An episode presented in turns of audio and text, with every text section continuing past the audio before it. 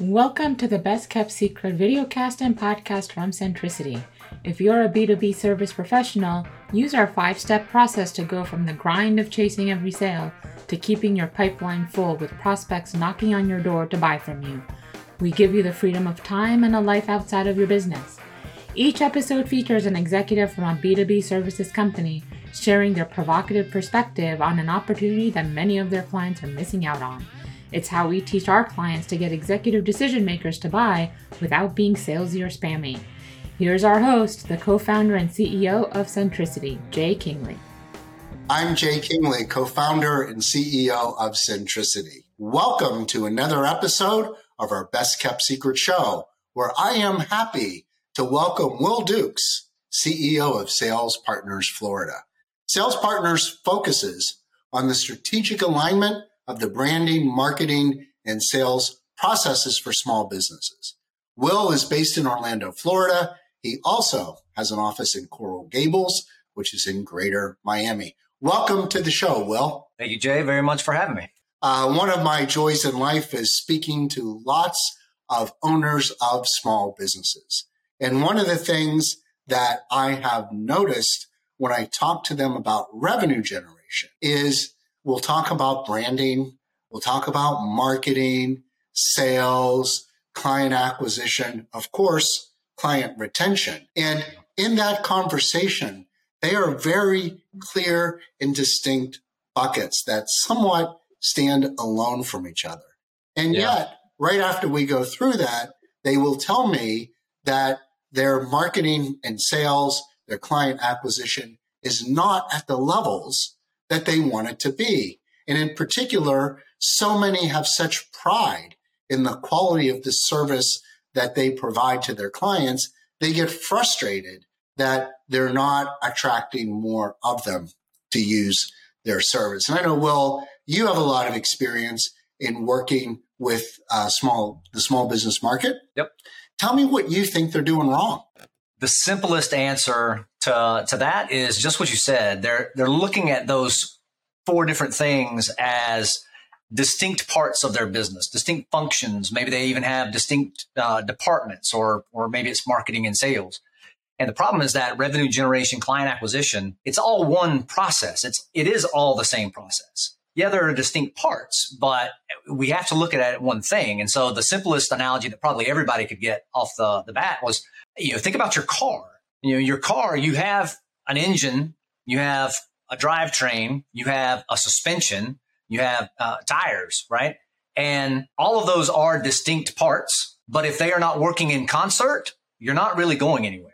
And that's what happens a lot of times in, in businesses. You see these guys that come in and they're investing heavily in marketing because they're getting, you know, pitched all these different ideas and there's 10,000 different ways to, to increase kind of leads into your business. And so they'll dump a money lot into to, you know SEO or print advertising or Google ads, whatever it is.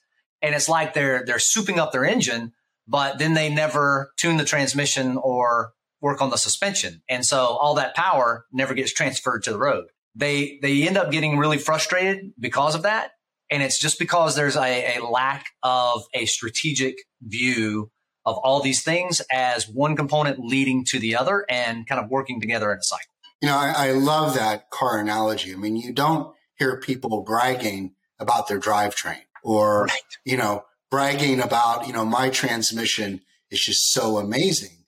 They talk about the car and how the car performs. And yet in business, when we think about our client acquisition, where we make these very distinct differences between all the different components and we don't spend hardly enough, nearly enough time figuring out how they really need to come together so that yeah. we can achieve our objectives. So given the nature of the problem, Will, what is it that a small business owner needs to do? How they, how do they need to change their thinking in order to get this right? The easy answer to, to that, and, and, and maybe I should say simple answer to that, uh, because it's not always easy. But the simple answer to that is when it comes to looking for new clients, you have to think about things in terms of a campaign. So what am I trying to sell and who am I trying to, to sell it to becomes that fundamental question. And, and I grew up on a farm. And so I relate everything back to that. And we can talk about that maybe a little bit later. But when we were growing up on the farm, it was, all right, we're not just going to go out and just plant, you know, whatever we have in this bag of seed. It's like, all right, you know, it's summertime. It's time to grow watermelons. We're going to grow watermelons and we're going to grow them here. And there's that intentionality to it. And there's the practices that, that go into to cultivating that crop.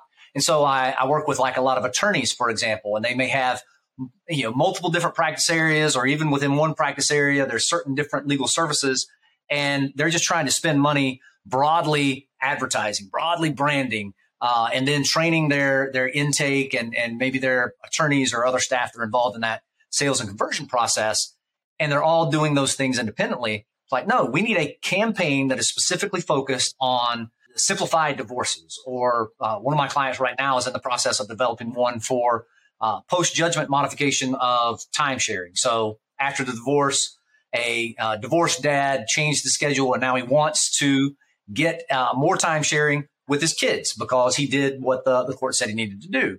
Well, that's a very different situation that he's in from uh, a, a mom that is trying to change the, the divorce settlement around child support because situations changed. She's in a very different situation. And yet a lot of times they're, they're thinking about just, all right, we need to, to get more post modification change, uh, cases to, to come into the firm. And, and that's the, the wrong mentality because you, we've, we've had these, these conversations before. We're just chatting before we got started here. The, the emotion is always the, the leading driver that's then justified rationally.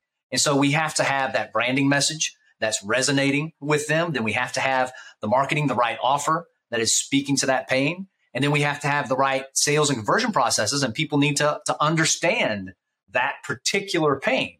And whether you know, I work primarily with service businesses, but it's true in products as well. If you aren't creating messaging that is specific to those different ideal client profiles or avatars or, or whatever you want to call them, it's just, it's part of the noise. And there, I read a book the other day that said there's 60,000 or no, excuse me, 60 billion messages go out or posts go out on all the various social media channels in the world every day.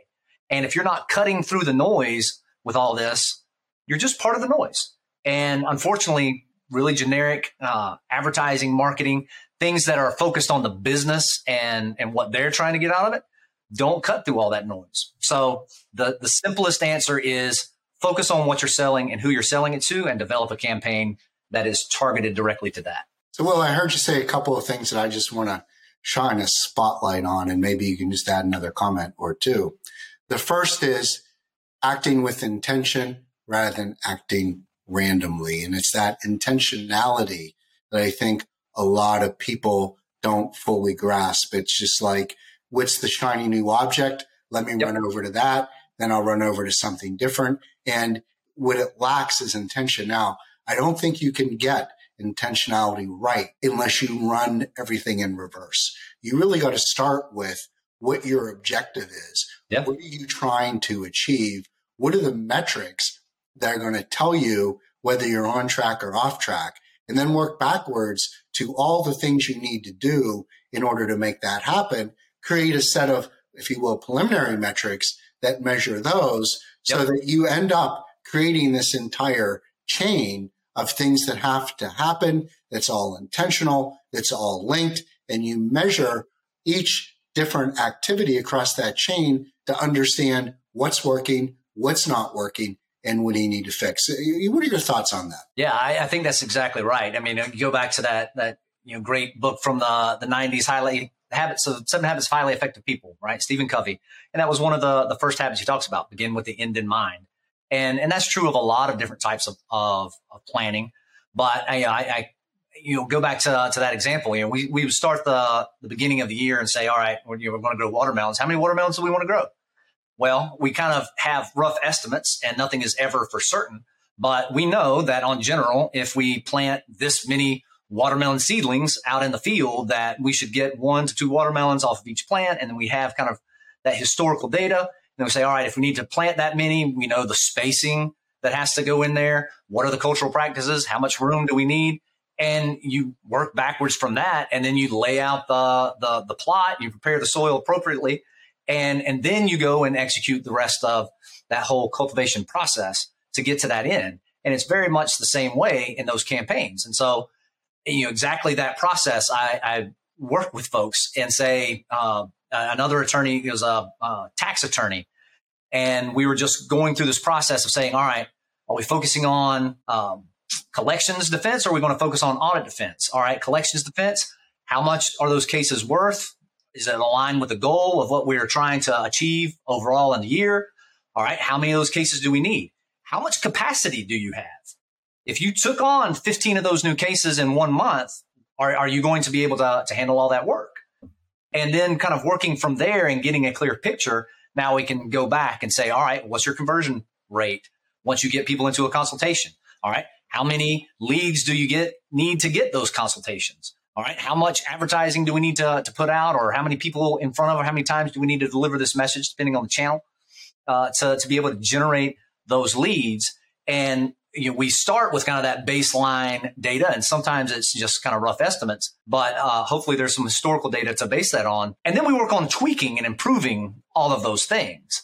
And so if we can do that and and create that one campaign it's not that we're saying we're going to exclude everything else obviously anything else that's coming to the business we're going to take that but we're going to build this one campaign and then we're going to have a pretty set process and then we can have it running and then we go build another one and then we can focus our efforts on on generating that and so that's the that's kind of the the, the process in planning it backwards and then executing it forwards it's a very nice segue as we talk about process and metrics and and you very briefly touched on this uh, a little while ago. Let, let's talk about benefits. And there are really two categories of benefits. Let me start with the benefits to the decision maker. So here I am. I'm a small business owner. I'm listening to what you have to say. I'm guilty as charged. Uh, what you're telling me that I need to do instead makes a lot of sense. But at the end of the day, I am running a business. So give me a sense at, you know, first my, you know, from my perspective, how is this going to impact me uh, as the owner? There's two two big benefits that I, I can think of um, that what my clients have told me. Right, so becoming in the in the coming into it, what generally led them there, uh, whether it was a referral or through through something else, is they had this just immense feeling like they know they needed to be investing in their marketing and sales processes. Like everybody's out there doing it. They see other people in their industry doing certain things, but then they have this finite budget or they are currently doing it and they're not, they're just not happy with the results. And so, and, and they don't, and the, the problem is not so much that they're not happy with the results, is that they don't know why. Because if they knew why, then, then they would fix it. And so the, the first benefit comes in the, in the form of once you have a, a system laid out and you're thinking about things in terms of a campaign, well, then we can measure those results fairly objectively and and go into to focus and it becomes clear where you need to put extra effort in maybe bring in an outside resource or get some additional training or you know hire the right uh, marketing tactician that can go in and do a, a certain process to improve that and so just that sense of clarity in, in knowing, all right, this is what I need to do to be able to, to move forward. That's, that's one kind of a, a just a huge relief. Then the, the second benefit is I'm gonna go back to my, my, my lawyer clients just to illustrate this. You know, a lot of people have, have complained for, for years about how their lawyers speak legalese, right? And, you know, they don't understand what the heck they're saying. And it's just like, yeah, get it done. And then they, they just have to trust that the, the lawyer's going to do what they're doing. And you try to explain this to lawyers and, you know, they have all these different, um, kind of uh, answers to that. But then I, I go back to my clients like, oh, you know, your, your, your marketing guy over here, the, the SEO guy or the digital marketing, you know how they deliver you all these reports and they like have all these graphs and charts and they're talking about this click through and they converted here and and they're like, yeah, it's, it's, it's great. I have no idea what he's talking about. Like, oh, this is exactly what your clients are saying to you when uh, they say you're speaking legalese getting folks to, to be able to understand what is actually happening because marketing has become very sophisticated. And even in the, the sales processes, there's always a, a different book or a process. Try this, or you need to be doing SEO, or you need to be doing these, these different ads. And it can become very, very overwhelming. And when you see your competitors or, or just maybe your industry peers and other things, you know, they're doing this. And then you're, well, will that work for me? How will I even do this? How will I do it? And it, it comes back to what is your goal? And if you have a campaign strategy for achieving those goals or those segments, you know, this product to this target market, and then we're going to build on that. again, it comes back to, to clarity, but it also gives folks the confidence that you know they don't have to know how to design their website or necessarily set up the, the you know the back end Facebook pixel all that technical stuff. But if they have a strategic understanding of what needs to happen in order, now they can know when somebody says this, all right, I can see how that would fit into our strategy and not just, oh, this has worked for somebody else. Maybe I need to try it and see if it'll work for me. I think confidence is necessary in order to be proactive and have a sense of control over where you're taking your business. When you're racked with uncertainty, you become paralyzed. Yep. And being paralyzed is not on the path to success. So that I think is a pretty compelling story for the business owner. But the other thing that you're going to hear a business owner say is that all well and good, but I am running a business. Yeah. I I want hard metrics. So if you think about revenues, costs, risks, assets, uh, what quantifiable things have you found when people make this transition in the way they're looking and going to more of a campaign view of the world? What what what results for their business are they able to achieve? Well, it kind of varies depending on the the, the business, but you know some of the ones that I, I I point to regularly, like we've had gym owners that by focusing on this campaign and getting a, a higher quality of lead coming into the to the, the gym and then tweaking their sales processes according to that, you know, they were able to see a 50% increase in their conversion ratios to long-term subscribing clients. And that was took about six weeks just to, to, to get that up to, to that level. So, you know, that was very ecstatic about that. Um, sometimes it's coming down to strategic goals. So, um, I had a, uh, a dog trainer as a, as a client one time, and she was trying to transition from you know, just kind of being out going to, to, to, people's homes. She had a team, but, you know, they didn't really have a, a, home base and she wanted to get a brick and mortar location, but she needed to raise all the capital and nobody wanted to give her a loan for that. And she had some very high level, uh, high profile clientele. And so like, look, we're, we're going to build a campaign directed at that high level clientele and we're going to sell $10,000 dog training packages and they're going to pay up front and that's going to, to give you the cash that you need. And, you know, she kind of like shook her head, da, da, da. but I, I just knowing her, her clientele and what they had already spent with her and how much they loved her, I knew it was possible. And she, she did that and it was just in a matter of months. Now she has a, a multi-million dollar dog training business that, you know, really kind of leapt forth or kind of hit that J curve after she had that, that foundation. And then, you know, other service professionals, I have a, uh, a tutoring company that the when the when I originally met the founder, he was all over the place and and kind of uh, you know tutoring in these different things and and just kind of taking referrals. I'm like, look, we need to really promote this one uh, this one function, this you know SAT math preparation that you do, and let's build the, the the course around that, and let's really focus on marketing that. And you can still do some other things and with the clients that you have. And he's been able to, to triple his own one-on-one rate. And so now he charges like $250 an hour as a math tutor and and it's largely because you know he he doesn't have a lot of time to to do that because the SAT math has become so much more uh, successful and uh, and and he really just has a, an upward trajectory is is hiring TAs from his own students now and so it's like this really awesome growth story by being able to just narrowly focus on promoting one thing at to one group of people and then being able to, to replicate and grow off of that in whatever way is, is necessary.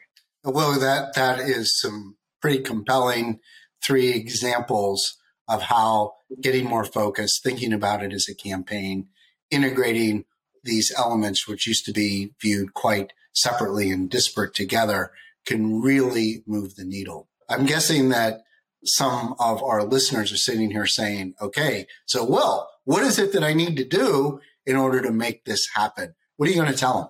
Just kind of building off what we said before, you know, the first thing is is pick that goal. Like go look back at your numbers, see what is the biggest opportunity for you in the in the next quarter, right? So what's going to be the, the the hot thing if you have seasonality in your business, or if you don't have seasonality, just what would be the thing that you want to to focus on selling in about three months, and then start working backwards from that. And I, because I grew up on the, the farm, I lay everything out in that process. So the first part is planning.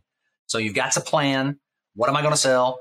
Who am I going to sell it to and when? And then the next step forward is, all right, prepare the soil. How do you build trust and credibility with that target market? So that could come through content marketing. It could come through a, a couple of different various channels in ways that are doing. Networking could be one, for example. But however you build that familiarity, trust, and credibility in the, the market, so then you plant a seed. And that seed is usually some initial offer of, of value. So for you know, like my uh, contractors and kind of trade services, eh, you know, it's often that uh, free estimate for some more knowledge based workers like my attorneys. Maybe we build uh, something that's kind of like a, a, lead magnet people would call like uh, it could be a little online course or just a, an ebook something to, to that effect. Or it could be that initial free case evaluation. But they're focused on offering that and promoting that to get people in. And then you have to think about what are we going to do at that point? This is my biggest problem with like seo for example. People promote seo get people traffic to your website. Well what's going to happen after that you know are they actually submitting their email address? Are you following up? So what is that that path? Are you are you nurturing those opportunities? Are you protecting them by differentiating from the competition uh, just from the status quo? And depending on the the industry that can be a, a long kind of sales cycle um, or it could be very short. But no matter what it is you need to have those steps to continue adding value to, to build continue building trust and credibility and to, to really speak to the, the people's problems that you're trying to serve and then eventually, you know, all that work out in the, the, the fields would be pointless if we didn't go in and actually harvest at the end. And so you need to have a strong sales process or you know, scripting that that comes to that. And again, can be it's not like you need to create a, a, unique one for every situation, but build in some opportunity to be able to to tweak and to train folks to recognize the, these are the people that we're trying to serve with this particular product or service, and this is their pain. And then once you have that, delivery and and customer service and you know that does kind of become a, a, different thing but everything sells at the end of the day. But you need to know that point where you can go back and now come to, to that client and and ask them how are we doing? You know how would you rate us? Would you leave us a review or or give us a testimonial? Would you refer us to to other people and so that becomes the propagation of this whole cycle where now it, it is cutting down a lot of that trust and credibility because now that you need to, to build with new folks because you have those folks referring you in or giving those testimonials that are, are speeding up that process in the next go round. So get real clear on, on what you're trying to accomplish and then build out the steps for, for each, each step along the way. Well, I love it. You have challenged the way I think so many of us look at this. You've given us a roadmap for how we can move forward. We are going to take a very short break. And when we come back, well, we're going to learn a little bit about you and perhaps you'll tell us a little bit more about the farmer side and how that has influenced what it is that you do today. Be right back, guys. Are you wondering how much longer you have to grind and chase for every lead, conversation, and client? Would you like clients to knock on your door so you no longer have to pitch, follow up, and spam decision makers? While Centricity's Category 1 program uses a proven five step process that will help you get in front of the decision makers you need by spending less time doing all the things you hate. It's not cold calling, cold email, cold outreach on LinkedIn or any other social media, or even spending money on ads, but it does have a 35 times higher ROI than any of those things, leveraging your expertise and insights at your prospects and network value. The best part, even though you'll see results in 90 days, you get to work with the Centricity team for an entire year to make sure you have all the pieces in place and working so you can start having freedom of time and a life outside of your business. So email time at centricityb2b.com to schedule an 18 minute call to learn more. Welcome back. Now, let's find out a little bit more about Will. Will, let me start with asking you about the pain points that you solve for your clients and why is it that they need you to get rid of that pain? I can be somewhat of a, uh, a hypocrite even in this too, because I talk about giving confidence and, and, and clarity around this. But the other reality is that the business owners are, are often overwhelmed. They've got 10,000 things going on. And so even though some people have been able to, to, to take this and they have the, the team and the ability to, to implement it off of, you know, very short kind of interactions or, or engagements, a lot of times they, they like having the, the accountability, the outside perspective, uh, and, and really just the direction of being able to, to say, okay, here's, here's step one. Let's get clear on this. No, let's refine that. Let's make that uh, a little bit better. Now let's move to, to step two. And so having somebody coming along them, uh, coming alongside them as a guide is really going to, to, to help further that process uh, along. And, and, and ultimately, like for my highest level clients, one of the things that the, the pain points they like so much is they get all those pitches or they get people emailing or calling them and, and they can just say like, here, talk to Will. And I, I basically become like their, their outsourced or fractional chief marketing officer and uh, can kind of filter all those things out for them. So I don't have to tell you about intensity of competition. I'm sure there are days it feels like there are billions of people that are offering to help uh, business owners with their uh, sales and marketing issues. So rather than talk about what you do, let me understand the key reason why people work for you or work with you, which is that you're great at what you do. So what are the couple, three things that make you great? Well, I, will really just boil it down to one. And, and that's my, you know, there's all these different kind of tests or things that you can, can take. But uh, I did one that was on identity once and it pointed out that my, my kind of core identity was as an educator. And you know, that makes sense because I was a, a high school teacher. You know, I have the you know, multiple degrees in, in, in, education along with my MBA. And ultimately, I, it's still how I, I approach things. And so I know that there are some people out there that don't want to go through a process. They don't care to, to, to learn. They, they, you know, they, they really truly just want to uh, hand it off to somebody, maybe find a, an agency of record and, and, and not have to, to touch any of that and that's fine. But for people that want to, to, to learn and to, to build that confidence and have somebody that can break down all of these things in a way that they can understand and that is very specific to, to their business and not just, you know, some generic course that you find online. That's, that's what I do really well. And that's what uh, a lot of, a lot of my clients and just colleagues um, kind of point out to, to me. And I'm, I'm hesitant to accept that sometimes, but uh, I think that that it is. There's a lot of uh, there's a lot of truth in that. So, farmer, teacher, uh, business executive, consultant.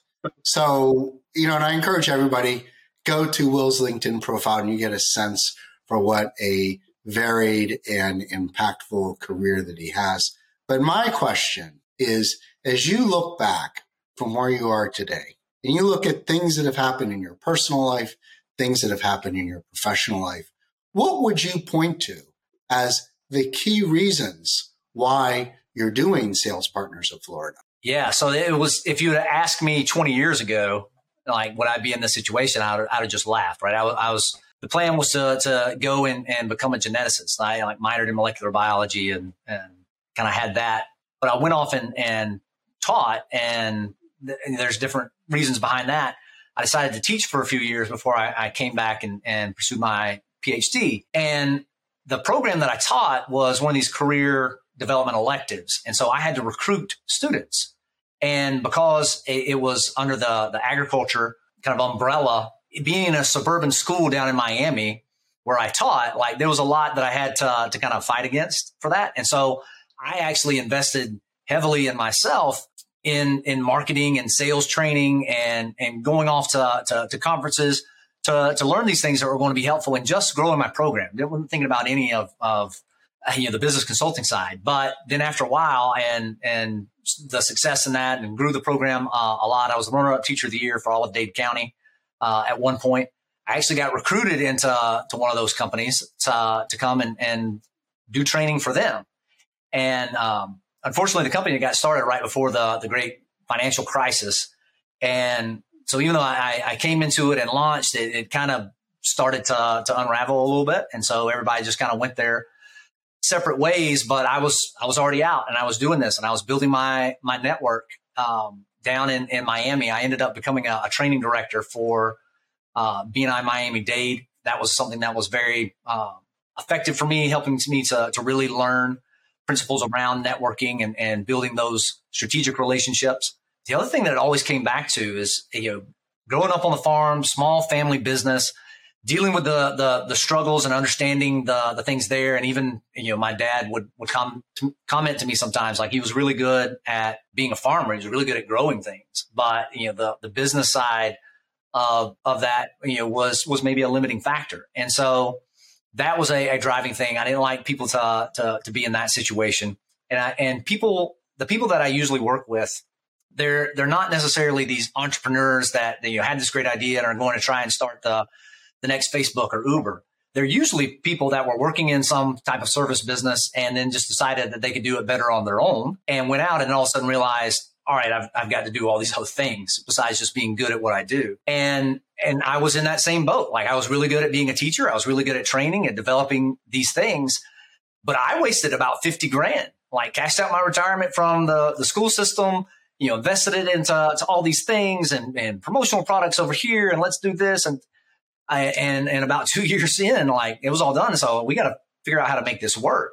And and so I, I, kept kind of doing the the things that I've been trained on. But then one of my mentors at a at a conference, she made us do this activity, and it's like, all right, go back into all your experience. I'm like, what do you really know? And I'm like, all right, I I, grew up as a, a farmer, and I'm I'm an educator. I, I have advanced degrees in teaching people how to grow things. And she's like, can you apply that to to here and just be authentic with that?